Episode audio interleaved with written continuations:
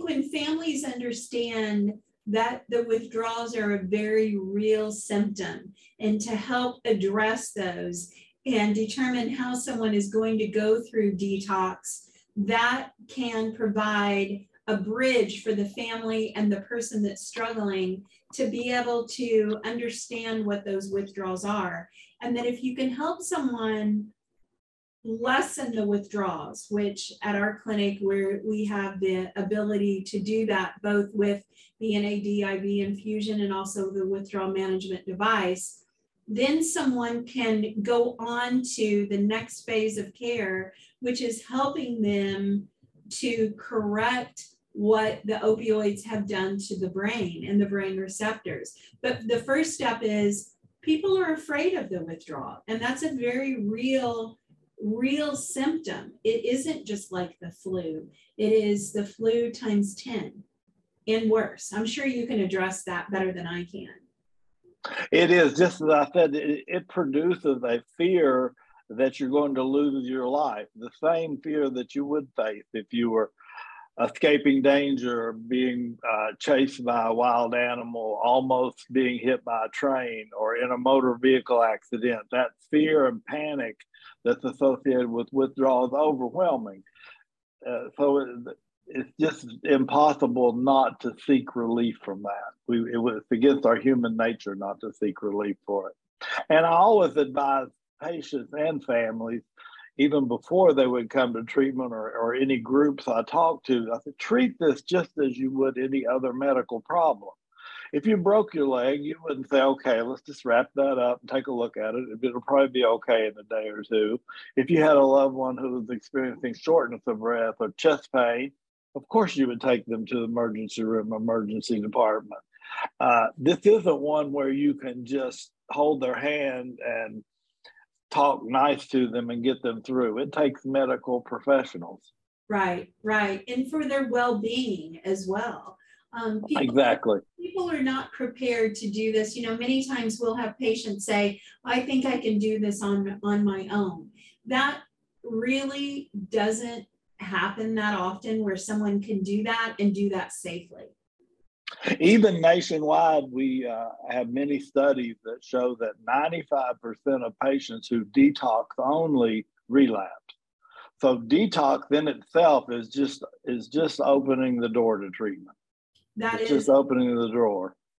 Um, I want to go back a little bit. The the uh, phrase that you said in the explanation of the fear when you almost have a car accident or the fear that you're being chased by a wild animal, whatever that is, that non addicts uh, can recognize what that feeling is. The withdrawal when someone is having that um, every minute on the minute for themselves.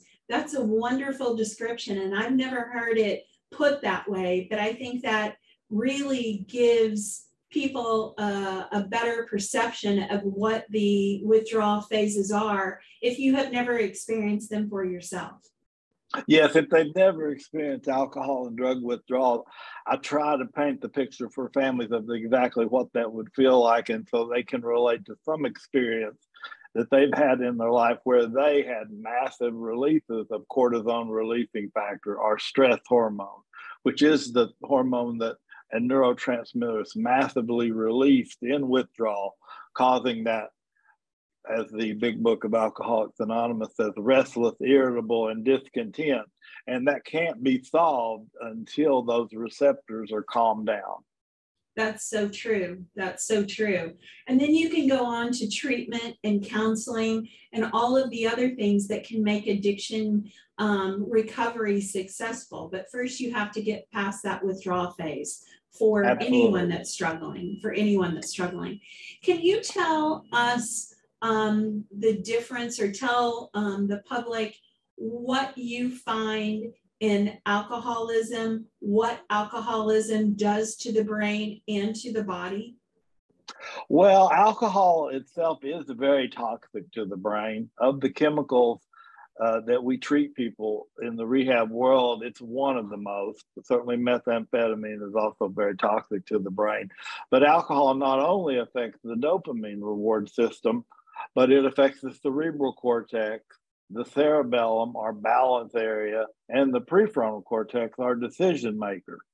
What makes alcohol even more complicated is people can die from alcohol withdrawal. The mortality rate is very high.